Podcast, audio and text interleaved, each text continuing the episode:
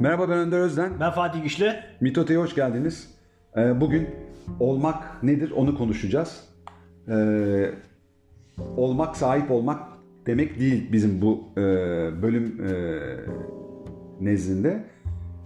Biz olmaktan şunu anlıyoruz. Yani bir şekilde insanın kendisi gibi olabilmesi, bunu başarabilmesi için de İşte kendini gerçekleştirmesi dediğimiz Maslow'un ihtiyaçlar hiyerarşisindeki en son basamak, en son şey. O basamağa gelebilmesi için yapması gerekenler belki de temel gereksinimlerini karşılaması, kendisiyle ilgili e, öz değerlerini keşfetmesi ve bunları geliştirmesi, bunları kendisine, öncelikle kendisine uygulayabilmesi, kendisini sevmesi, kendisiyle ilişkisini düzeltmesi ve benzer meseleler. E, ben e, şöyle bir başlangıç yapmak istiyorum. Fatih başka bir yerden daha sistematik, daha metodolojik bir e, giriş yapacak. Ama ben e, bir tartışma şeyi de atayım ortaya.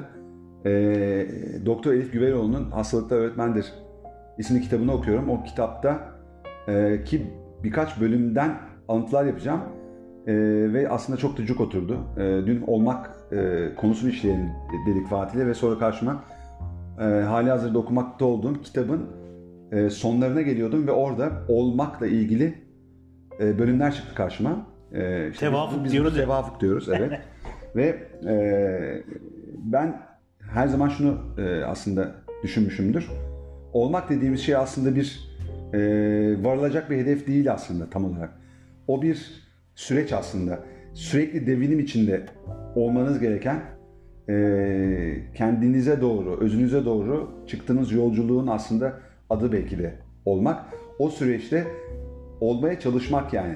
E, veya o, ö, öyle bir anın e, an gelir, gelir ki insan için e, o anda şunu hisseder. Yani ben şu anda e, o olma halini yaşıyorum. Yani hiçbir heyecan, hiçbir koşturma, hiçbir kendisiyle olan ilişkinde bozuk e, bir yan görmediğin, yön görmediğin, huzurlu, dingin olduğun, daha duygusal olgunluğunu, Ee, yaşamla olan mücadeleni daha bir e, dansa dönüştürdüğün, yaşam dansı dediği Doğan Hoca'nın ona döndürdüğün bir mücadele, savaş e, mak ötesine geçtiğin, e, onu bir e, hemale olma hali, iyisiyle kötüsüyle, acısıyla tatlısıyla onunla dans etmek, e, ayağına basmadan dans etme çabası aslında olmak bence. E, burada da e, birkaç yazardan yine e, bahsederek e, Elif Güveroğlu e, çok güzel açıklamalar yapmış. E, ve ilgili bölümde de olmayı e, irdelemeden önce, olmak nedir irdelemeden önce de e, bu elimde değil, ben böyleyim, benim yapım böyle, benim kişiliğim böyle diyenler için e, yazdığı bir bölüm. İşte onu de diyenler ne yazık ki o bizim bahsedeceğimiz olmak denilen şeyin E, e, köşesinden bile geçemiyor. Çünkü bir şekilde orada takılı kalıyor. Yani kendisini o, o şekilde yediden yetmişe işte insan nasılsa öyle gider e, şeyiyle yaklaşan yapılar değişmezlik e, prensibiyle yaşıyor. Ve e, bu da aslında insanın doğasına tamamen aykırı. Bununla ilgili bayağı aykırı şeyler söyleyen bir e, yazar, psikoloji felsefe uzmanı Doktor Gordon Allport diye birisi var. Onun e, neler söylediğine ben değineceğim. E, James A. Allen diye birisi var. on sekizinci yüzyıldan. O da e, filozof.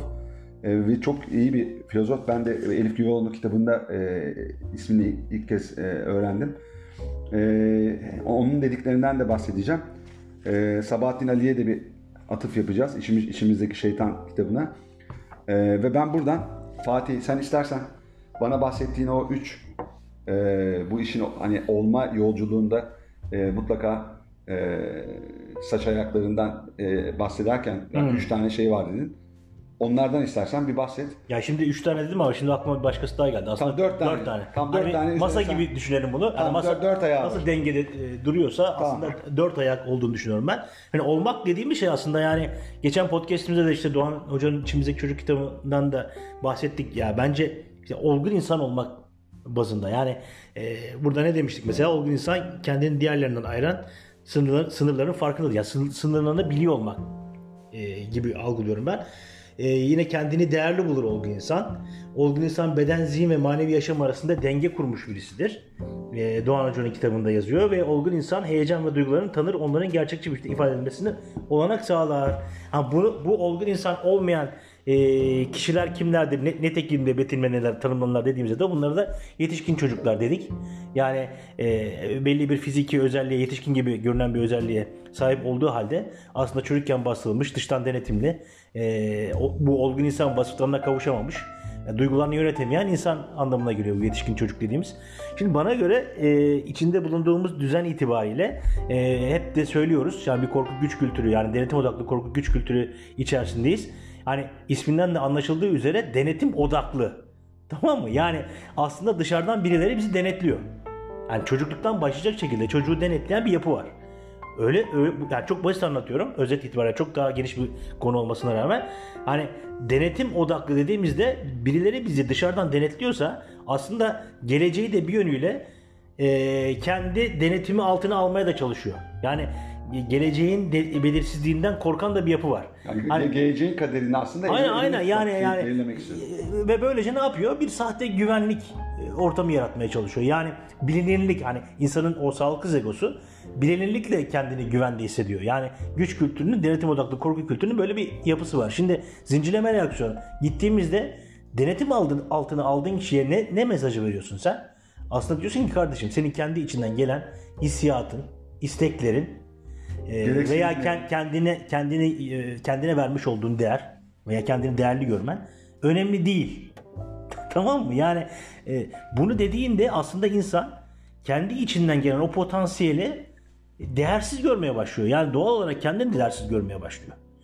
O yüzden de kendi içindeki gelen bu e, düşünceler, hissiyatlar, bunları dile getirme, duygular. Hani olgun insandan bahsettik ya. Yani e, bir de insanın beş e, tane özgürlüğü var diyor İçimizdeki Çocuk kitabında e, Doğan Cüceloğlu. Yani e, şu anda olan biteni e, algılama özgürlüğü, duygularını dile getirme özgürlüğü, düşüncelerini dile getirme özgürlüğü, kendini değerli görme özgürlüğü ve kendi istediği yolunda emek ve çaba harcayarak istediği kişi olma özgürlüğü var yani insanların. Şimdi sen baktığında yani dışarıdan denetim odaklı bir ebeveynsen eğer, yani çocuğun çocuğuna zaten bu özgürlükleri vermiyorsun. Onun psikolojik ihtiyaçlarını da karşılayamıyorsun.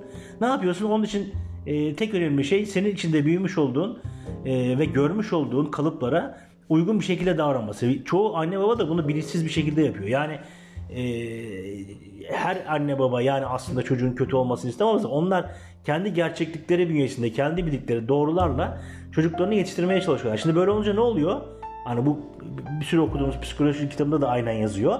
Aslında insanların doğru bildikleri yanlışlar, yani gelenekle, görenekle, adetle, şununla bununla geçmiş olan yanlışlar asırlar boyunca, yani yüzyıllar boyunca devam eden bir E, kısır döngüye yol açıyor. Yani aynı şey çocuktan çocuğa geçiyor ve aynı e, şeyler, e, adetler, yanlış e, gö- gelenek ve görenekler, işte e, Hastalıklı Toplumlar kitabında bundan maladaptif, yani kötücül e, alışkanlıklar veya gelenek, İnsanın adetler. İnsanın doğasına uygun olmayan. O uygun olmayan bir yapı yüzyıllarca devam ediyor. Yani işte geçen e, hafta biliyorsun kültürle ilgili bir webinara katıldık. Orada da işte işte Orhun anıtlarında falan incele, inceleyenler, bilim adamları, işte onları çevirdiklerinde aslında insanların bugüne kadar hani bu dediğimiz minvalde çok da bir değişim geçirmediğini bilinç açısından dile getirmişlerdi. Yani baktığımızda bu nedenle aslında insanlar bu bilinci kendi işlerine değiştiremiyorlar. Yani aileden aileye geçen bir şey var, kısır döngü var.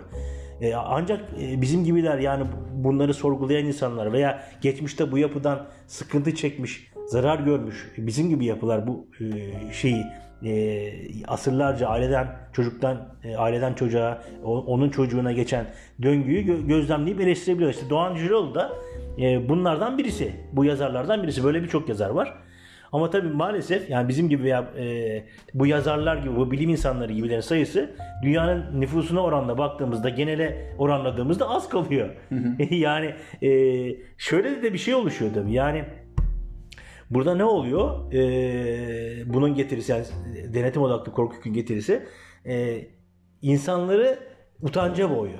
Hani zarar aslında veren bir... getiri değil, götürü desek. E, götürü yani. desek daha doğru. Yani aynen öyle. Götürüsü ne oluyor? İnsanların utancı olmasına. Bunun da üç tane sebebi var diyor. Yani içimizdeki çok çocuk kitabında Doğan Cüceloğlu. İşte buna örnek olan insanlar. Hani ebeveynlerden birisi yine kendi anne babasından utancı olmuşsa çocuk da bu utancı olmuş kişilikten etkilenebiliyor. Evet. Ee, bir başka şey... Ha, bir de bir de bir de öyle davranıyor zaten. Öyle davranıyor. Yani. Onu örnek alıyor. Ki utanç, benim... utanç e, aynen şey yani benim, enjekte ediyor çocuğu. Benim anne babalarım da utancı olmuş insanlar olduklarını anlıyor. Onlar özellikle sana, sana oradan bana enjekte, enjekte edilmiş bir şey var. Şimdi evet. e, o zaman e, daha genç yaşlarda bunun farkına varmıyorsun ama bizim gibi okuyup konuları meraklı olup araştırınca e, bunun farkına varıyorsun. E, ikinci neden e, terk edilme. Yani e, anne veya baba maddi veya manevi olarak çocuğu terk ediyor olabilir. De terk etmiş olabilir. E, bu da çocukta yani kendine bir değersizlik e, hissiyatı yaratabileceği gibi aynı zamanda kendinden utanç e, moduna sokabilir. E, üçüncüsü de yine ebeveynlerin çocukla ilgili tavır ve davranışları. Yani o çocuğu e, utancı boğan bir takım tavırlar olabilir. Yani sen salaksın zaten, sen anlamazsın zaten falan gibi böyle sert tavırlar veya işte çocuk bir derste bir problemi yapamıyorsa, yani o matematikse bu doğru. Benim örneğimde olduğu gibi. Aynen yani yap, yapamıyor. Ön, önderine aynen aynen. Yapamıyorum ben. Hani de, dedenle olan il, ilişkin evet. Yani orada çünkü bir korku güç kültürü var. Tabii. Deden bir yerde o güç kültürüyle sevgiden ziyade yönetim odaklı güç kültürüyle senin üzerine ders e, verme, verdiği için hani o matematiği öğretmeye çalıştıysın. Sen ister istemez orada farkında olmadan geriliyorsun yani. Heyecanlanıyorsun çünkü diken üstündesin.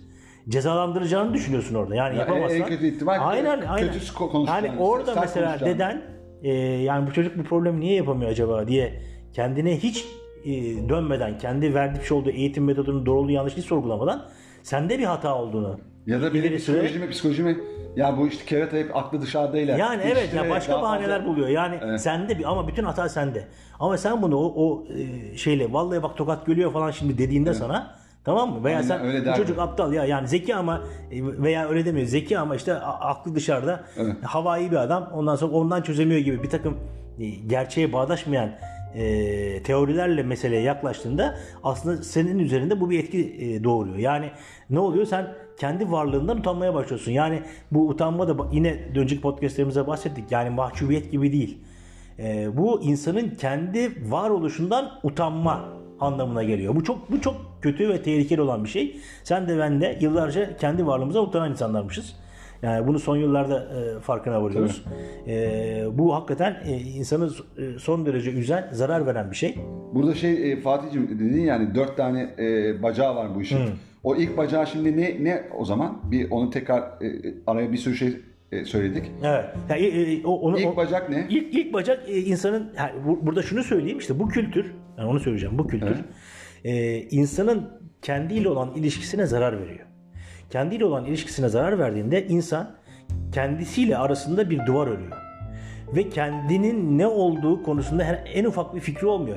E, yani kendi potansiyelini gerçekleştirebilme imkanından uzak kalıyor. Kendine yabancılaşıyor. Bu birinci şey bu mu? Bu birincisi bu. O zaman bunu hani bu net bir, söyleyelim ki. Bir, tabii birincisi bu. Dinleyen kendi kafasında bunu sistematize edebilsin. Tabii tabii. Evet. Burada burada insanın kendini tanıması. Yani kendine dönerek, yani bizim yine ilk ilk podcast'imiz önce insanın kendiyle yüzleşmesi. Kendine e, dönme ve yüzleşebilme cesaretini göstermesi lazım burada. Yani tamam. Ben kimim? Kendi potansiyelim ne? Ne yapmak istiyorum? Nasıl bir yaratılışım var? Hani geçmişimde ne oldu da ben bugünlere geldim bu şekliyle e, davranıyorum. Nerede hata yapıyorum gibi bir e, öz eleştiriyle bunu süzgeçten geçiriyor olması lazım. Tamam. E, ikincisi, ikincisi e, değerler kültürü bence. Yani e, bu e, biliyorsun daha önce de söyledik evrensel ilke ve değerler var. E, bu dünyada geçerli olan e, insanlar arası ilişkilerde işte hakkaniyet gibi, güven gibi, doğruluk, dürüstlük, e, empati halden anlama.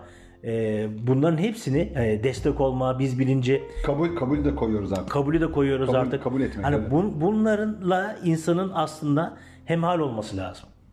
Ama tabii burada ne sıkıntı? Şimdi onu da anlatacağım. Denetim odaklı korku kültüründe bir tek değer var, güç. Ha, bu değerlerin hiçbiri yok. Bakıldın. Burada güce bağlı değerler var. Yani. Yani gücün, güce bağlı, aynen. Gücün hak aynen. gördüğü, gücünün ama bir, kendisine a, hak bulduğu şey değerler. Ama bir numarada ne var? Her zaman güç var. O gücü elde etme şeyi var. Yani ister doğrulukla elde et onu, ister doğru olmayan yollardan, ister hakkaniyet, ister hakkaniyetsiz. Çok da önemli değil. Sen gücü elde et de. Tamam böyle bir bakış tarzı var. O yüzden evet. de e, bu kültür içerisinde bu değerler bilinci gelişmiş insanlar ister istemez zorluk çekiyorlar. Evet. Yani böyle bir şey var. Bu masanın ikinci sacağı bence. Üçüncüsü e, gözlemleyen bilinç diye düşünüyorum ben. Yani bunu ilave ediyorum. Yani çünkü nasıl bir toplumda yaşıyorsun sen? Yani gözlemleyen bilinç dediğim şey aslında o e, farkındalıkları da içinde barındırıyor. Yani daha o bilinçli bir şekilde. Aynen. Kendini, bilinç yani. Kendini gözlemlediğin. Aynen. Hem kendini gözlemlediğin, hem toplumu gözlemlediğin, e, hem kendine döndüğün, e, bu minvalde neyin eksik, neyin fazla, e, neleri tamamlaman lazım, bu içinde yaşamı olduğun toplumda neler oluyor, neler bitiyor, nasıl bir toplumda yaşıyorsun, ailen nasıldı, sen nasıl n- nasılsın, e, ne gibi artıların var, ne gibi eksilerin var. E, iletişim olgunluğu nasıl? Bence bunların hepsini içine toplayan bir şey var. Evet. E, yani yaşarken an ve an aslında kendi içinden sanki ruhunun çıkıp seni yukarıdan kuş bakışı yaptıklarını seyrettiği aynen. bir dünya aslında. O dünya aynen. içerisinde ne olup bitiyorsa o anda onu, o şey seni o anda yani şimdi ve burada dediğimiz şey hı hı. denklem içinde seni gözlemliyor. Aynen. Aslında gözlemleyen bir işlediğimiz şey bu. Aynen. Mesela bir örnek vereyim. Yani bir insan kendi içindeki potansiyeli keşfetmiş olabilir. Diyelim ki yani ben sanatçı olmam gerekiyordu veya işte bir futbolcu olmam, spor, sporcu olmam gerekiyor. Fakat insanlarla ilişkisi, iletişimi o kadar zayıftır ki yani ailesi onu hayata ayakları üzerinde durma moduna o kadar hazırlamamıştır ki. Yani bunu yapabilecek gücü yoktur. Anlatabiliyor muyum? Yani e, o minvalde oraya e, kendini hazırlayabilecek yılmazlık içerisinde değildir. Sebat değeri gelişmemiştir. Mesela şimdi o bu ikinci ve üçüncü sac ayaklarının olmadığı bir noktada insan dönüp de kendi potansiyelini keşfettiğinde yine kendi potansiyelini gerçekleştirebilecek gücü kendi içerisinde bulamayabilir evet. diye düşünüyorum. Yani o yüzden bu e, ikinci ve üçüncü sac ayakları evet. önemli. Dört ne? Dört de, dört de e, yine önemli bence insanın kendine duymuş olduğu sevgi ve öz şefkat. Bu çok önemli. Yani eğer bu dördüncü ayak da yoksa yani ilk üç ayakta siz başarılı olsanız bile bir yerden sonra tamam yani kendi potansiyelini keşfettiğin değerler bilincin var, e, o, gözlemliyorsun falan filan ama bir yönüyle kendini sevmiyorsun. Aslında e, bence değerler içerisinde sevgi de var. Aslında bu sevgi değerini tam anlamıyla anlayan kişi e, belki kendine dönüp sevebilir ama her zaman da bu o, olmuyormuş gibi düşünüyorum. Yani o sevgi değeri diyoruz. Yani benim geçmişimde ben işte geçmişte Facebook'ta baş, paylaştığım şeylere bakıyorum. İşte bir sevgi kelebeği gibi bir sürü şey paylaşmışım tamam mı? Ama yani aslında ben kendimi sevmiyormuşum. Yani sevgi değerinin farkındayım. Ama ben şu anda yani itiraf ediyorum ben kendimi çok da seven bir insan değilmişim yani. Yani utanca boğulmuştum. Ee, bir yönüyle devam ediyormuş. Ya zaten utanca boğulmuş olan bir insan kendini sevebilmesi çok zor yani sevemez zaten. Ya kend, kendiyle olan ilişkisi iyi değil zaten. Yani kendinden utanıyorsun. Bir de utanacağın durumların içine sokuyorsun. Sonra, aynen. Sonra da onun, onun şeyi evet. sonucu suçlama. Suçlama geliyor tabii. Yani utançla suçlu beraber ele almak. Aynen yani. Öyle zaten. Bunun yani imanı. Utanca boğulmuş insanların e, neler yaptıklarına ilişkin işte Doğan Cüceloğlu'nun kitabında çok e, önemli şeyler var. Mesela sayılan şeyler var. İşte mükemmelliyetçi oluyorlar. Sürekli güçlenme ve denetlemeye yöneliyorlar. Şiddetli öfke gösteriyorlar. Kibir ve gurur içerisindeler. E, eleştirme ve suçlama var. Yani burada senin dediğin gibi yani hem eleştiriyorlar bir başkası bir şey yaptığında ona uyma, onları suçluyorlar veya dediğin gibi kendilerini suçluyorlar. Evet. Yargılayıcılık ve ahlak, ahlaklaştırma var. Evet. E, koruması altına alma var, aşağı gömme var, sürekli yardım etme var, başkalarına sürekli hoş görünme var, haset duymak, kıskanmak var. Yani böyle bir sürü şey ortaya çıkıyor utancı olmuş insanlar. Şimdi yani böyle bir toplumun e, içinde bu insanların sayısı çoksa e, ister istemez ve e, bizim gibi bu dört saç ayağı konusunda kendini geliştirmeye çalışan insanlar kendini yalnız hissediyor. Anlatabiliyor muyum? Yani e, ve e, bu dediğim kültür yapısı yani denetim odaklı korku, korku kültürü, güç kültürü yapısı bayağı bir e, kültür yaratıyor. Yani olması gerekenden ziyade üstte sanki doğru olan oymuş gibi değerler bilincinden eksik. E, bilgilenme ve gelişmeden, ilim ve irfandan eksik. Sadece gücün Ee, bir şekilde e, amaç edildiği, ide edildiği e, acayip bir kültür e, oluşuyor. Yani bu, bu da öyle bir şey ki yani ailede aslında e, size bu kültürü öğretiliyor. E, eğitim sistemi de e, bu kültürü öğretiyor ama yani bu kültür içinde siz ayakta nasıl kalacaksınız? Bu öğretilmiyor bir. İkincisi bir de tam tersi aslında değerler hep e, söyle, sö- söyleniyor ama havada kalıyor. Anlatabiliyor muyum? Yani her zaman bize çocuk için hakkaniyetli olacaksın, adaletli olacaksın falan filan. E senin, senin yaşadığın kültür içerisinde bir korku, devlet odaklı korku güç kültürü var. E bunun içinde nasıl ayakta kalacaksın peki? Bu, bu değerlere saygı göstermeyen bir kültür. Bu hiç öğretilmiyor. Tamam mı? Yani eğitim... Bazen bazen anne baba da o değerleri de belki tam olarak e, hayata geçiremiyor. Geçiremiyor yani. Evet. O da var yani. Hani la, lafta kalıyor. Onu demeye çalışıyorum ben. Lafta kalıyor. Yani aile içerisinde mesela hakkaniyet, hakkaniyet değeri, adalet değeri çok da önemlidir diyor anne baba. Fakat çocuğuna karşı bazen hakkaniyetli davranmıyor mesela. Şimdi o zaman çocuk kafasında çelişki. Ben anneyim, yaşıyor. Ben babayım diyor on beş yaşındayken bile. Aynen çocuğa. Öyle. Ben anneyim. Çocuk soruyor bunu. Yani ben, sen bana bunu yapıyorsun. Niye yapıyorsun? Ben anneyim, anneyim yaparım ben. Babayım. Şimdi o zaman olmuyor yani. Anlatabiliyor muyum? Evet. Yani e, çocuk merak ediyor bir takım şeyleri. Ondan sonra orayı burayı karıştırıyor. Gel diyor işte misafirlere şunu yap diyor. Veya işte ikramda bulun diyor. Halbuki çocuğun o anda o şeyi, yani çocuk o bir kere yani hizmetli değil ki. Yani o anda görevi merak etmek. Zaten yani Ee, işte bu Türker Kılıç'ın kitabını okurken e, çok güzel bir söz var. Yani bilimsel e, düşünce dediğimiz şey aslında doğru soruları sorabilmek diyor yani. Bilimsellik dediğin şey doğru soruları sorabilmek. Yani hep bizde diyor yanlış e, algı var diyor. Yani sana sorulan soruya doğru cevap vermek bilimsellik zannediliyor ama değil diyor yani. Önce o da neden kaynaklanıyor? Yani senin doğru sorular sorabilmen, hayatını sorgulayabilmen veya iyi gözlem gücüyle e, toplumu veya kendini sorgulayabilmen senin merakından kaynaklanıyor. Anlatabiliyor muyum? Yani bu denetim odaklı korku kültürü insanların içinden bu merakı çekip alıyor. Şimdi o zaman merakı alınca sen ne kendini merak ediyorsun, ne aileni merak ediyorsun, evet, ne toplumunu merak ediyorsun, ne başka bir şeyi merak ediyorsun. Evet. Yani yağmur nasıl yağıyor? Ya, ve içinde olduğun eğitim sistemi de sana ezberci bir zihniyetle işte bu böyledir, şöyledir deyip meraka yönlendirmeyen ve seni düşünmeye, sorgulamaya yönlendirmeyen bir sistemse senin içindeki bu merak duygusu bastırılmış, köreltilmiş oluyor. Evet. Ee, bu bu bu buradan ben şimdi sen o olma, olmanın aslında e, daha e, toplumsal dinamiklerini biraz daha anlattın e, ve bu e, dinamiklerin e, kendini gerçekleştirme yolunda ilerlemesi gereken bireyin e, hem bireyleşememesi hem, hem aslında yetişkin çocuk kalması. Hem de e, onu kendi içine bir takım şeyleri e, baskılayarak, işte yapmak istediklerini baskılayarak veya söyleyemeyerek, içinde tutarak, kendisi gibi olamayarak filan e, davrandığı e, ve dolayısıyla da e, o olma yolculuğunu aslında tadına varamadığı, hatta farkına bile varamadığı bir e, kapana kısılmışlık içinde, e, daha denetim odaklı bir e, kültürün içinde Ee, yaşarmaya çalışması, var, var olmaya çalışma şeyinin ötesine geçemiyor, çabasının ötesine geçemiyor. Şimdi ben de buradan e, böyle bir e, sen altlık yapmış oldun. Demin dediğim gibi ba- olmak dediğimiz şey varılacak bir hedef değil. Sürekli devinim içinde aslında olması gereken, aa, bravo, aynen, bir süreç bu. Benim bu kendi aynen çıkarımımdır. Doğru. Ee, e, dolayısıyla da demin söylediğim bu elimde değil, benim yapım bu, kişiliğim bu diyen yapı açısından da aslında Ee, şey e, bu söylediğim şey oldukça e, karşıtlık içeriyor ve eleştirel bir e, bakış açısı sunuyor. E, bu tip insanlara doğru davranmadıklarına ilişkin, yani doğru düşünmeklerine ilişkin. Burada şu var, e, yani kişilik var mıdır yok mudur bunların ötesinde şunu e, söylemek lazım. İnsanların diyor e, Gordon Allport denen bu e, psikoloji felsefe uzmanı, Ee, şöyle diyor, diyor ki insanların ayırt edici özelliklerinden bahsedilir ancak insan tiplerinden bahsedilemez. Belirli durum ve ortamlar tarafından şekillendirilen davranışlar aslında kişilik tipi değil, tercih meselesi ve değiştirilebilir. Dolayısıyla burada ee, iki tip şey vardır diyor davranışlarımızı. Bir genotip, genotipik özellikler, doğuştan getirdiğimiz yanlarımız ile fenotipik özellikler, çevresel faktörler bir arada belirler diyor bu kişiliği. Dolayısıyla senin söylediğin şey işte tam da buna karşı geliyor.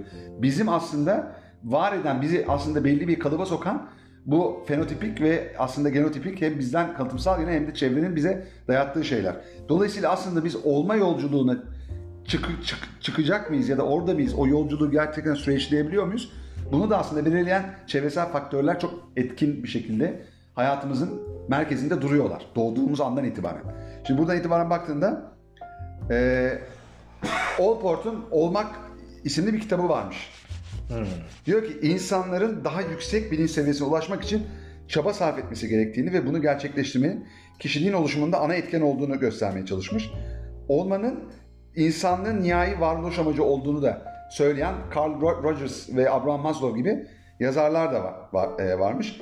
Ve bunda hatta Simyacı kitabında Paulo Coelho'da e, kişisel menkıbeler e, diyerek tanımlamış. Yani o menkıbeden o çıktığın kendi gerçekleştirme sürecinde aslında o olma yolculuğundaki e, şeyleri, anlamı sana taşıyan, yaşamın anlamını, senin için hayatın anlamı nedir sorusunun cevabını taşıyan e, şeyler, e, e, duraklar belki de o menkıbeler dediği şey. E, dolayısıyla dolayısıyla e, James Allen var bir de, işte on sekizinci yüzyılın filozoflarından. Diyor ki insan kendi karakterinin yaratıcısı, hayatının şekillendiricisi ve kaderinin mimarıdır. Eğer düşüncelerini izler, bak gözlemleyen bilinçten bahsediyor. Hmm. Eğer düşüncelerini izler, denetler. Bu denetleme tabii denetim odaklı korku kültürü değil. Değil, değil. Daha değil. Gelişim odaklı değerler kültürü. Aynen. O değerler üzerinden gelişen bir yapı aslında, senin söylediğin gibi. Evet. E, bu gelişim odaklı değerler kültürü üzerinden, sevgi saygı kültürü üzerinden giden insanın e, o toplum kültürü öyle olmayabilir. Güç korku kültürü olabilir ama biz farklı bir kültür varmışçasına yaşamaya inatla devam edebiliriz ve bu çerçevede de kendi hayatımızın mimarı olduğumuz bilinciyle hareket ederek düşüncelerimi izle, izler, denetler ve değiştirirsem etkilerini kendisi üzerinde görmeye başlar. Sabırla tecrübe eder. Sabır çok önemli. Sebat dediğin orada değerlerden biriydi demin söylediğim. Evet. Tecrübe eder ve nedenler sonuçlar arasında bağlantılar kurabilirse, örüntüler kurabilirse, bak adam on sekizinci yüzyılda söylüyor bunları. Her bir deneyimini anlayış, bilgelik ve kendi öz bilgisini elde etmede bir araç olarak kullanabilir diyor. İnsan aradığını bulur ve çaldığı hiçbir kapı yüzüne kapanmaz. Yalnızca sabır, uygulama, sabır, uygulama ve daimi ısrarcılık ile insan bilgi tapınağının kapısını aralayabilir demiş. Maslow da yaratıcılık ve kendisinden başkalarını düşünmeyi kendini gerçekleştirmiş insanın özelliği olarak tanımlar. Fritz Perls ise kendini gerçekleştirmek için önce kendini bulmak gerektiğini hmm. söyler. Hmm. Tüm bunlardan e, sabit kişilik diye bir şey olmadığı, insanın değişebilen ve gelişebilen bir varlık olduğu ve bunu yapabildiği sürece olduğu, olabildiği, olma noktasında gelişebildiği anlaşılıyor demiş. Yine e, Gordon Allport demiş ki kişiliğin durağan, sabit ve değişmez olarak betimleyen bütün teoriler yanlıştır. E, dolayısıyla senin söylediğin yine James Allen'ın yine bir şeyin daha e, yer vermiş Elif Güveroğlu kitabında. Fiziksel açıdan güçsüz bir insan nasıl dikkatli ve sabırlı bir eğitimle kendisini güçlendirebilirse, güçsüz düşüncelere sahip bir insan da doğru düşünme konusunda çalışarak onları güçlendirebilir. Kendi güçsüzlüğünün farkında olan ve bu gerçeğe, yani gücün yalnızca çabalayarak ve çalışarak elde edilebileceği gerçeğine inanan en güçsüz ruh bile bu inançla gayret gösterirse sabırla kendini geliştirecek ve nihayet son derece güçlü bir hale gelecektir. E, burada işte bu elimde değil sözünün aslında hiç de öyle olmadığını da görüyoruz. Olabilmenin, ben sen dört tane ayak, saç ayağı şey yaptın ya, bunlara ben ekliyorum bir yandan da aslında. Yani olabilmek için ben gelişen, değişebilen, hatta dönüşmeye muktedir birisiyim demesi lazım insan öncelikle. Dolayısıyla işte kendisi yüzleşmesi, çabalaması, o çabada olması, bunu ısrarla bunu sürdürebilmesi. Hani orada bir kabule geçmesi ve lazım. Kabule geçmesi ve bunu kabul ederek, evet, yanlışı ya doğrusu neyse onların hepsini kabul etmesi, başına gelen kötülükleri de kabul etmesi ve hayra yorması ve oradaki ö, dersi alabilmesi e, çok önemli. Burada aynı zamanda bu elinde değil sözünün bilimsel olarak da şey olmadığını e, Elif Güveroğlu ortaya koymak için şunları söylemiş. Bunu da verelim ki bu da e, bizim şeyimizin içine düşsün. Hani benim huyum bu diye. Ha, evet, öyle diyen insanlara söylüyorum. Bu yaştan sonra değişir mi? altmış beş yaşındayım evet. diyenlere. Ha, değişsin yani, mi olacak? Falan. Gelsin bu. Aynen. E, beyinde milyarlarca nöronumuzun sayılarının sabit olmadığı bilim dünyasında yapılan son keşifler. Yani işte zaten, zaten son yıllarda gitgide e, nörobilim çok gelişti. E, Nöron sayılarının sabit olmadığı, doğduktan sonra da yeni nöronlar oluşturabildiğimiz ortaya çıktı diyor. doksan sekizde erişkin insan beyninin bellek ile ilişkilendirilen hipokampus adlı bölümünde yeni nöronların oluştuğu saptandı ki bunlara bebek nöron da deniyor. Diyor ki beyin bilgiyi alır ve işler, kaydeder. Nöronlar diğer nöronlarla farklı farklı sinir iletişim bağlantıları kurarlar. E, bu sinir ağlarında düşünceler, hatta hisler vardır. Bizim bu bağlantıları kurma, yeniden inşa etme ve güçlendirme yetimiz vardır. Bunun püf noktası da şudur. Bir davranış ve hissi, davranışı ve hissi yirmi bir gün sürdürmek. O alışkanlığı değişmek için yirmi gün hmm. giderler ya. Çok kadim bir bilgidir bu aslında. Hint gururları bunu yüzyıllardır kullanmışlardır. Zihin daha önce defalarca üzerinden gittiği bu sinir ileti ağını hipokampusa kaydeder ve artık o davranış biçimi size ait olur. Değişen insanlar bu sinirsel bağlantılarla değişirler. Dünya tarihinde nice hırsızlardan dervişler, nice fahişelerden rahibeler doğmuştur. Bu yollarla olumsuz, Düşünceler, takıntılar, kaygılar, güvensizlikler e, huzura ve güvene çevrilebilir. Yani nörobilimde elimde değil, benim yapım bu diye bir şey yok diyor. Hı hı hı. Ve bir şey daha veriyor. Çok güzel. Elimde değil kaçamağına en güzel ama bir o kadar da acımasız yorumu İçimizdeki Şeytan kitabında Sabahattin Ali yapmış. Hı. Bak ne demiş. İsteyip istemediğimi doğru düz bilmediğim, fakat neticesi aleyhime çıkarsa istemediğimi iddia ettiğim bu nevi söz ve fiillerimin daimi bir mesulünü bulmuştum. Yani dışsallaştırmıştım diyor. Evet. Dışarıda her zaman ist- ist- istemediğim bir şey olduğunda kendi üzerime değil sorumluluğu al- almak yerine dışsallaştırdım. Buna içimdeki şeytan diyordum. Hmm. Dışarıdaki bu mesul e, olan şeye, kişiye. Müdafasını üzerime almaktan, yani sorumluluğunu üzerime almaktan korktuğum bütün hareketlerimi ona yüklüyor ve kendi suratıma tüküreceğim yerde haksızlığa, tesadüfün cilvesine uğramış bir mazlum gibi nefsimi şefkat ve ihtimama layık görüyordum. Halbuki ne şeytanı, azizim ne şeytanı, bu bizim gururumuzun, salaklığımızın uydurması. Yani buraya geldiğinde, baktığında aslında şuraya kadar söylediğim şeylerde ben olma dediğimiz meselenin kendini insanın bulması, gerçekleştirmesi. Kim, ben kimim, niye bu dünyaya geldim? Ben bir şeye sahip olmak için mi geldim kardeşim? Hayır, ben bir şeylere sahip olmak için gelmedim. Asıl benim gelme amacım tekamül. Tekamül dediğin şey sürekli gelişim. O bir devinim gerektiriyor. İnsanın sürekli aksiyon almasını gerektiriyor. Aktif olmasını, aktif dinlemesini gerekiyor. Aktif olarak kendisi için bir şeyler yapmasını gerektiriyor. Bütün bunları yaparken de hedef aslında bir şeye varmak değil. Yani bitirmek değil. Ben master programını tamamladım, artık elelem yaptım hukukta. Bitirdim ben bu işi değil. Bu bir devam eden bir süreç. Evet, doğru, çok doğru. Hiç bitmiyor aslında. Hiç bitmiyor. Dolayısıyla bunu kabul etmek lazım. Evet.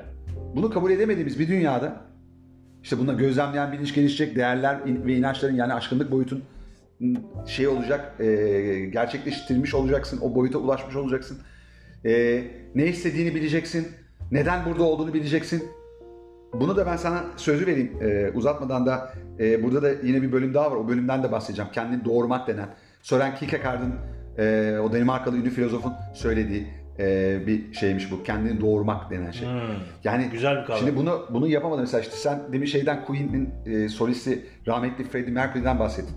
Onun filmini de seyrettik. Evet. Bohemian Rhapsody. O, o orada da şeyi görüyoruz. Yani müthiş bir yetenek var. Allah vergisi bir şey var. Bunu hep sen söylersin. O Allah vergisi yeteneğini evet kullanıyor ama aslında Amy Winehouse, Elvis Presley gibi adamlar. Evet. Bunlar dayanıksız. Bunlar aslında kendilerini gerçekleştiremeyen insanlar. Orada o ya, olamayan bir doğuştan gelen o e, Allah vergisi yeteneği dahi kullanırken var edemiyor kendisini aslında. Sürekli bir acı çek, çeken modda. Yani insanların şöyle e, yaptıkları şeylerden aşırı etkileniyorlar. Kendilerini ayırt edemiyorlar. Onlardan dolayısıyla o disosiye edemiyor.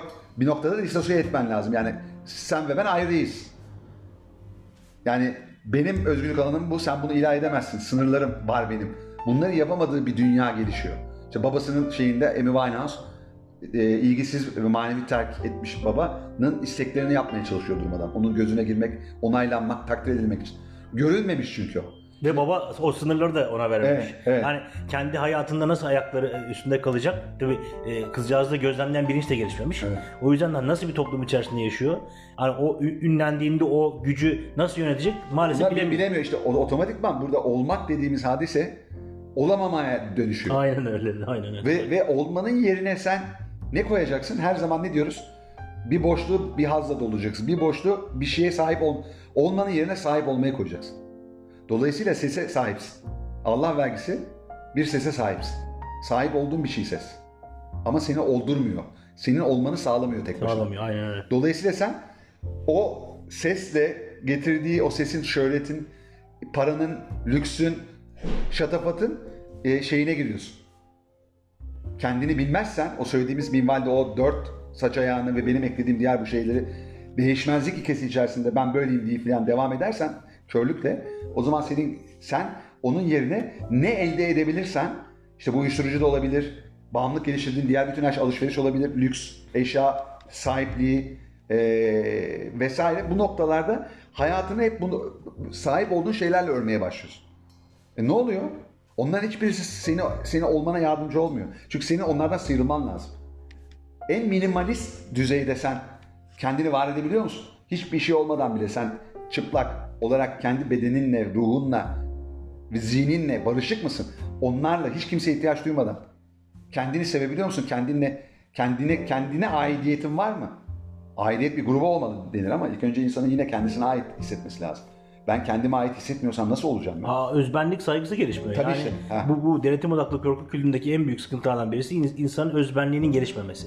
Özbenlik donuyor. Yani içindeki çocuk aslında e, donuk bir hale geliyor. O boş boş benlik denen hadise işte. Aynen, boş benlik haline geliyor ve artı e, e, yetişkin çocuk şeklinde e, yetişmiş ebeveynler içlerindeki o çocuğun e, ihtiyaçları tatmin edilmediği için, haykırışlarını duymadıkları için, duymadıkları için yani bu sefer kendi çocuklarından o ihtiyaçları temin etmeye çalışıyorlar. Evet. O zaman da ne oluyor? Yani doğaya yine aykırı bir e, durum içerisinde e, buluyorlar kendilerini. Çünkü e, çocuklarına ebeveynlik edecekleri yerde e, çocuklar onlara ebeveynlik etmeye, yani göz kulak olmaya başlıyor.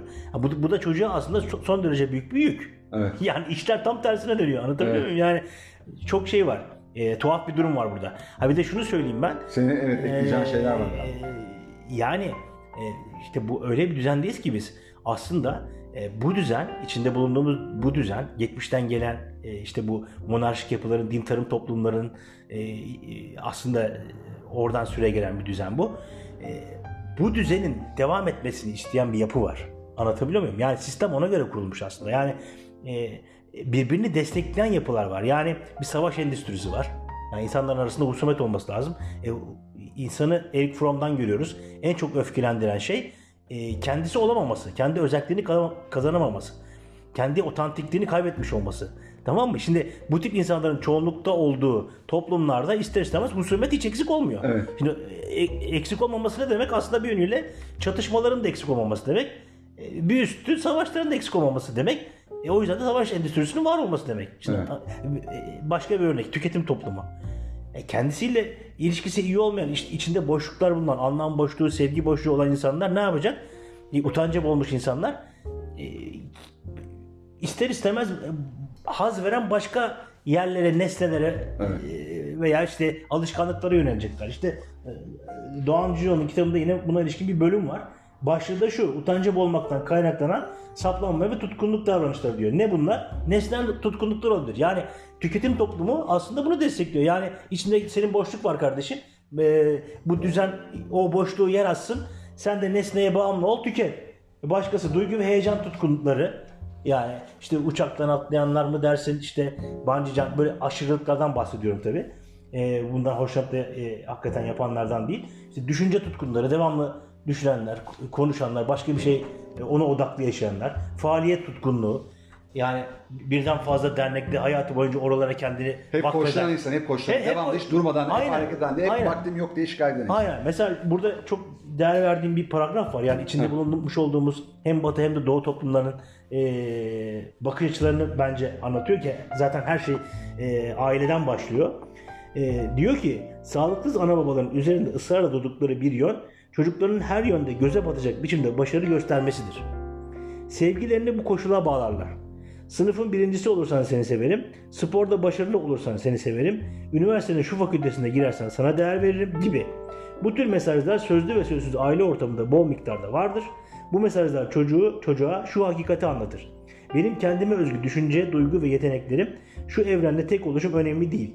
Önemli olan ana babamın istediklerini yapmam, onların istediği gibi olmam, ancak o zaman benim bir değerim olur. Yani burada şunu, şunu da getiriyor aslında bu e, toplum kültürü. Sen koşullu sevilmeye layıksın kardeşim. Tamam mı? Yani e, senin ailende e, bunlar vardı. Sınıfını geçtin mi? Derslerin nasıl? En baba sorulardan birisi budur. Hani oradaki aile yapısı bir üstüne baktığı zaman topluma yayılıyor veya senin e, çalıştığın yere sirayet ediyor. Evet. Yani orada ne kadar satış yaptın? Yok işte kimlerle iş kurdun? Ne kadar iş bağladın? Şeklinde, yani senin o o şirkete, o kuruma verebileceğin verim üzerinden seni değerlendiriyor. Varoluşun üzerinden hani değil. Şöyle diyor bir de, sen ancak bu sayede değerli olursun. Aynen. Sen başarı da o de, değerli olma şeyine şey olmuş, bağlanmış durumda. Tabii tabii. Dolayısıyla o adam ne kadar çok satış yaparsa o kadar değerli olabilir. Aynen öyle. Dolayısıyla sevenler de satış yapmayı mesela doğuştan, onlar da o değer boşluğunu dolduruyorlar aslında. Ve bu böylece ne oluyor? O insan e, içindeki sevgiyi e, koşullu sevilmeye alışmış olduğu için dışarıya aktarıyor. Yani dışarıda ne kadar satış yapacağına şartına bağlı şart, aynen, şartına o şartına bağlı. bağlı olarak yaşıyor veya işte ne kadar malı mülkü var, işte hangi mevkide, yani baktığımız zaman politikacılar niye o koltukları bırakmıyorlar? Çünkü sevgisini o koltuğa bağlamış adam. Yani kendinde değil sevgisi. Ancak o koltukta olursa e, koşulda olarak sevileceğini düşünüyor. E çünkü o koltuktayken saygı görüyor bir tek hayatında. Aynen Başka öyle. Gördüğünü düşünmüyor. Ya öz saygısı gelişmemiş oluyor. Tamam. Öz şefkati gelişmemiş oluyor evet. insanların. O yüzden Aynen. de e, bu tip insanların yönettiği to- toplumlarda e, ister istemez despotik yönetimler ortaya çıkıyor. Tabii ki de. Aslında oradan gelen şeyi çok iyi görmemiz lazım. Bu e, tip yönetimler, bu tip toplum yapılarının temeli ailede başlıyor. Hep öyle. O yüzden de ben hep bunu şunu söylüyoruz. E, en büyük devrimciler içsel devrimcilerdir. Yani kendi içimizde devrim yapıp bunların farkına varırsak eğer genele yayılacak mesele. O zaman olma dediğimiz halini yaşayabileceğiz. Aynen. Hani biz kendimiz olursak örnek olduğumuz minvalde diğer toplum üyeleri de bizi örnek alıp olma yolunda kendi içsel devrimlerini gerçekleştirecekler. Evet. Bence bu çok önemli. Evet, bence. Devrim hiçbir zaman dıştan Ee, İçeri olamıyor. doğru bir şey değil aslında. Olamıyor. Dıştan içeri içeriden, değil. İçeriden dışarı Aynen. kadük kalıyor. Aynen. Eksik kalıyor. Evet. Aynen. Burada ben demin bir şey e, yanlış şey yapmışım, söylemişim. E, Seyven, onu bir düzeltmek istiyorum. Erich Fromm diyormuş, insanın asli görevi kendini doğurmaktır. Evet. E, Danimarkalı filozof varoluşçuluğun e, şeylerinden, yani e, yaratıcılarından varoluşçu felsefenin, Sören Kierkegaard'da varoluş serüveni benim kendi olma serüvenidir demiş. Yani kendini doğurmaktır şeyi Erich Fromm'a ait. Erich Fromm. Demin Erich Fromm derken burada Erich Fromm zaten benim bahsedeceğim şeydi, e, psikanalisti, ünlü Amerikalı. E, ve diyor ki e, Kierkegaard, e, bu diyor bireyin yaratıcısının karşısına çıkabilme cesareti. Kendi olmaya cesaret edemeyenin inancı olmaz diyor. Ve kendi olmaya cesaret etmek aslında bir bireyi şunu veya bunu değil, Tanrı karşısında ya da işte evren, hayat diyebiliriz buna, fark etmez. E, çabasının ve sorumluluğunun devasallığı içinde yalnız bir, bir bireyi gerçekleştirmeye cesaret etmektir diyor. Yani baktığında aslında yani hayat senden ne istiyor dedik ya. E, hatta bunu şey e, Tüker Kılıç'ın o bağımsızlık şeyini de yapacağız biz. Evet. Orada da bunu söylüyor. Hayat senden ne bekliyor? Sen hayattan sen değil. değil hayat sen senden. Hayatın bir parçasın. Evet. Hayat senin değil aslında. Doğa da aynı şekilde. Dolayısıyla ona adapte olması, uyumlanması gereken sensin. Ee, sen olmadan da çok güzel işliyor, işte pandemide gördük, insanlar sokağa çıkmayınca tabiat yeşerdi, hava kirliliği azaldı vesaire, bütün şeyler var burada. Ee, dolayısıyla bu e, Delphi'deki Apollo Tapınağı'nda da biliyorsun ne diyor, kendini bil. Sanatlarda Latincesi de söyledim bir bölümde. Evet, önce kendini ee, bil. Önce ne kendini bil e, şeyi ve e, şu, şu şöyle bir şeyde e, devam ediyor. Kişi ancak kendisine, başkalarına ve tüm yaşama karşı koşulsuz saygı duymayı başarabilirse gerçekten mutlu olabilir. Koşulsuz sevginin getirdiği gerçek bir saygıdan bahsediyorum ki bunun derininde sonsuz bir teslimiyet ve yaratıcıya koşulsuz güven ve sevgi yatar. Hayata güven ve sevgi yatar bir yandan da. Ee, aslında diyor her şeyin sorumluluğunun kişide olduğunu bilen alt benlik, eğer sorumluluğu başka insanlara atarsan sen diyor bir çatışma yaşar kendi içinde diyor. Bunun farkına bile varmaz. Aslında sorumluluğunu almadığımız, verdiğimiz kadar sorumluluğunu almadığımızda, olan olayların üzerimizden attığımızda sorumluluğunu, biz aslında içsel anlamda büyük bir çatışma yaşıyoruz. Çünkü özbenliğimiz biliyor bizim sorumlu olduğumuzu. Ve o çatışma bizi aslında üzüyor, hasta ediyor veya devam ederse o stres yaratıyor. O stres e, kronik bir strese dönüşüyor vesaire. Hayır, zaten denetim odaklı korku kültüründe içsel sorumluluk nasıl gelişebilsin ki Önder'cim? Evet. İsmi üstünde dışta, dışsal denetim. Denetim kalktığında zaten o sorumluluk bilinci içte gelişmediği için kişi kendi yapmış olduğu eylemlerin sorumluluğunu almayacak zaten. Aynen. Olay sebep sonuç ilişkisi gayet açık yani. Aynen. Ve buradan e, şunu e, söyleyeyim. Diyor ki yaşamımızın ana amacı kendimizi tanımak. Bizim söylediklerimiz, bak Elif Güveroğlu benim bitiriyorum kitabı. Son on sayfa içerisinde bunları söylemiş. Hmm. Şaka gibi. Hmm. Yaşamın, yaşamımızın ana amacı kendimizi tanımak, kendi gerçek fikirlerimizi, yalnızca bize bahşedilmiş yetenekleri ortaya çıkarmak ve onları kucaklayarak keyfini sürmek. Yani aslında yaşamın tek bir amacı var. Erich Fromm'un da dediği gibi kendini doğurmak. Şimdi bizim bugün aslında bahsettiğimiz bu olmak dediğin hadiseyle belki de karşılığı daha da anlaşılması açısından kendini doğurmak. Doğurmak, aynen öyle. Çünkü bizi E, kendiliğimizden alıkoyan evet. bir kültür içerisinde yaşıyoruz. Aynen, aynen. Baskılamış, yani, kodlamış. Aynen öyle. Kendimize yabancılaşmış. Kültür robotu haline getirmiş. Insanlarız. Ve şunu da söyleyeyim ben. E, iki farklı şey var, e, kategoriye ayırıyorum e, toplumda. Bir kendi olmak için, hatta üç diyelim, bir kendi olmak için bizim gibi çaba sarf eden ve kendini doğurmaya çalışanlar.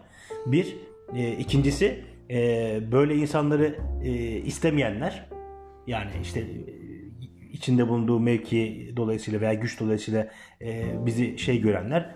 E, İcat çıkarma diyenler. Aynen. Evet. Birileri de e, aslında bizi içten içe takdir edip, ya bu tip insanlar diyelim, takdir edip e, fakat kendileri bunu yapamadığı için bir yönüyle hasetliklerinden dolayı e, bizim de bu yolda e, veya bizim gibi insanların bu yolda, hani kendilerini doğurmak isteyen insanların bu yolda başarısız olmasını isteyenler. Yani onların içerisinde bir acı var. Ya da evlenmeyenler. En azından. Yani, destek o, destek yani, olma değerini yaşatamıyor. Yani, işte, yani yapamıyor. Çünkü o kendine dönelik olarak görüyor. Senin oradaki çabanı anlıyor ama kendi yapamıyor. Aslında senin de yapamamanı istiyor. Evet. Yani çünkü sen ona e, içindeki o şeye e, yapamamasından dolayı e, duymuş olduğu e, acıyı sen aslında bir yönüyle sırf seni görse bile onu kanıtmış hissini uyandırıyor kendisinde ve aslında e, sana karşı bir öfke besliyor kendi evet. içinde. Yani Hatırladım. Böyle bir şey var. Böyle bir dağılım var bana göre. Kendi gözlemlerim, hayat deneyimlerim itibariyle sorguluyorum bunu. O yüzden de bir şey yapalım. Yani kendimizi biraz takdir edelim. Yani, yani geçmişimizle yüzleşip, kendimizle yüzleşip, kendimizi, ilişkimizi düzeltip, kendimize öz şefkat duymaya başlayıp, hakikaten samimi anlamda. Ya benim o geçmişte on sene önce yazmış olduğum o sevgi kelebeği modundan çıkarak gerçekten kendini sevebilen bir moda her ikimizin de gelmesi, utançlarımızdan, utanca boğulmuşluklarımızın farkına vararak onlardan sıyrılma yönünde mücadelemiz hakikaten çok değerli bir mücadele. Yani ben bunu gözlemliyorum. Maalesef çoğunluk bizim gibi insanlardan oluşmuyor bizim toplumumuzda. Hatta belki dünya genelinde diyebiliriz. Ama biz bu mücadeleyi hakikaten sonuna kadar devam ediyoruz, edeceğiz de. Kendi içimizdeki o devinimi de devam ettireceğiz. Çünkü oldum demek de bana göre doğru değil. Yani olma yolunda ilerliyorum demek lazım belki. O yüzden olmak zaten geniş zaman dikkat edin. Evet, geniş zaman, olmak. Geniş zaman, evet. Aynen, olmak. Yani e, bu hiç bitmeyen bir şey, e, süreç. Hatta e, ister istemez e, bu programla ilgili olduğu için yani büyük e, ustanın Shakespeare'in de sözü e, aklıma geliyor. O yıllar yıllar öncesinden söylemiş. E, belki de bizim bu bugün bu gençler perspektifte ele aldığımız konuyu e, yıllar öncesinde o görmüş olabilir. Hani olmak ya da olmamak, işte bütün mesele bu diyor ya. Yani. Hakikaten işin özü bu. Evet. Dolayısıyla işte bunların bunların hepsinin aslında bizim e, belki de bugün söylediğimiz en önemli şeylerden biri. İnsan e, olma yolunda ilerlemek istiyorsa bir kere üzerine giydiği elbiseyi çıkarması lazım. Evet. Bunların hepsinin başında cesaret lazım. Cesaret lazım, doğru. El alemciliği bırakması lazım. Aynen öyle. Kim ne diyor filan, bununla uğraşması lazım. En çok da kutsallaştırdığı insanların söyleyeceklerinden. Çok doğru. Kendisini arındırabilmesi lazım. Doğru.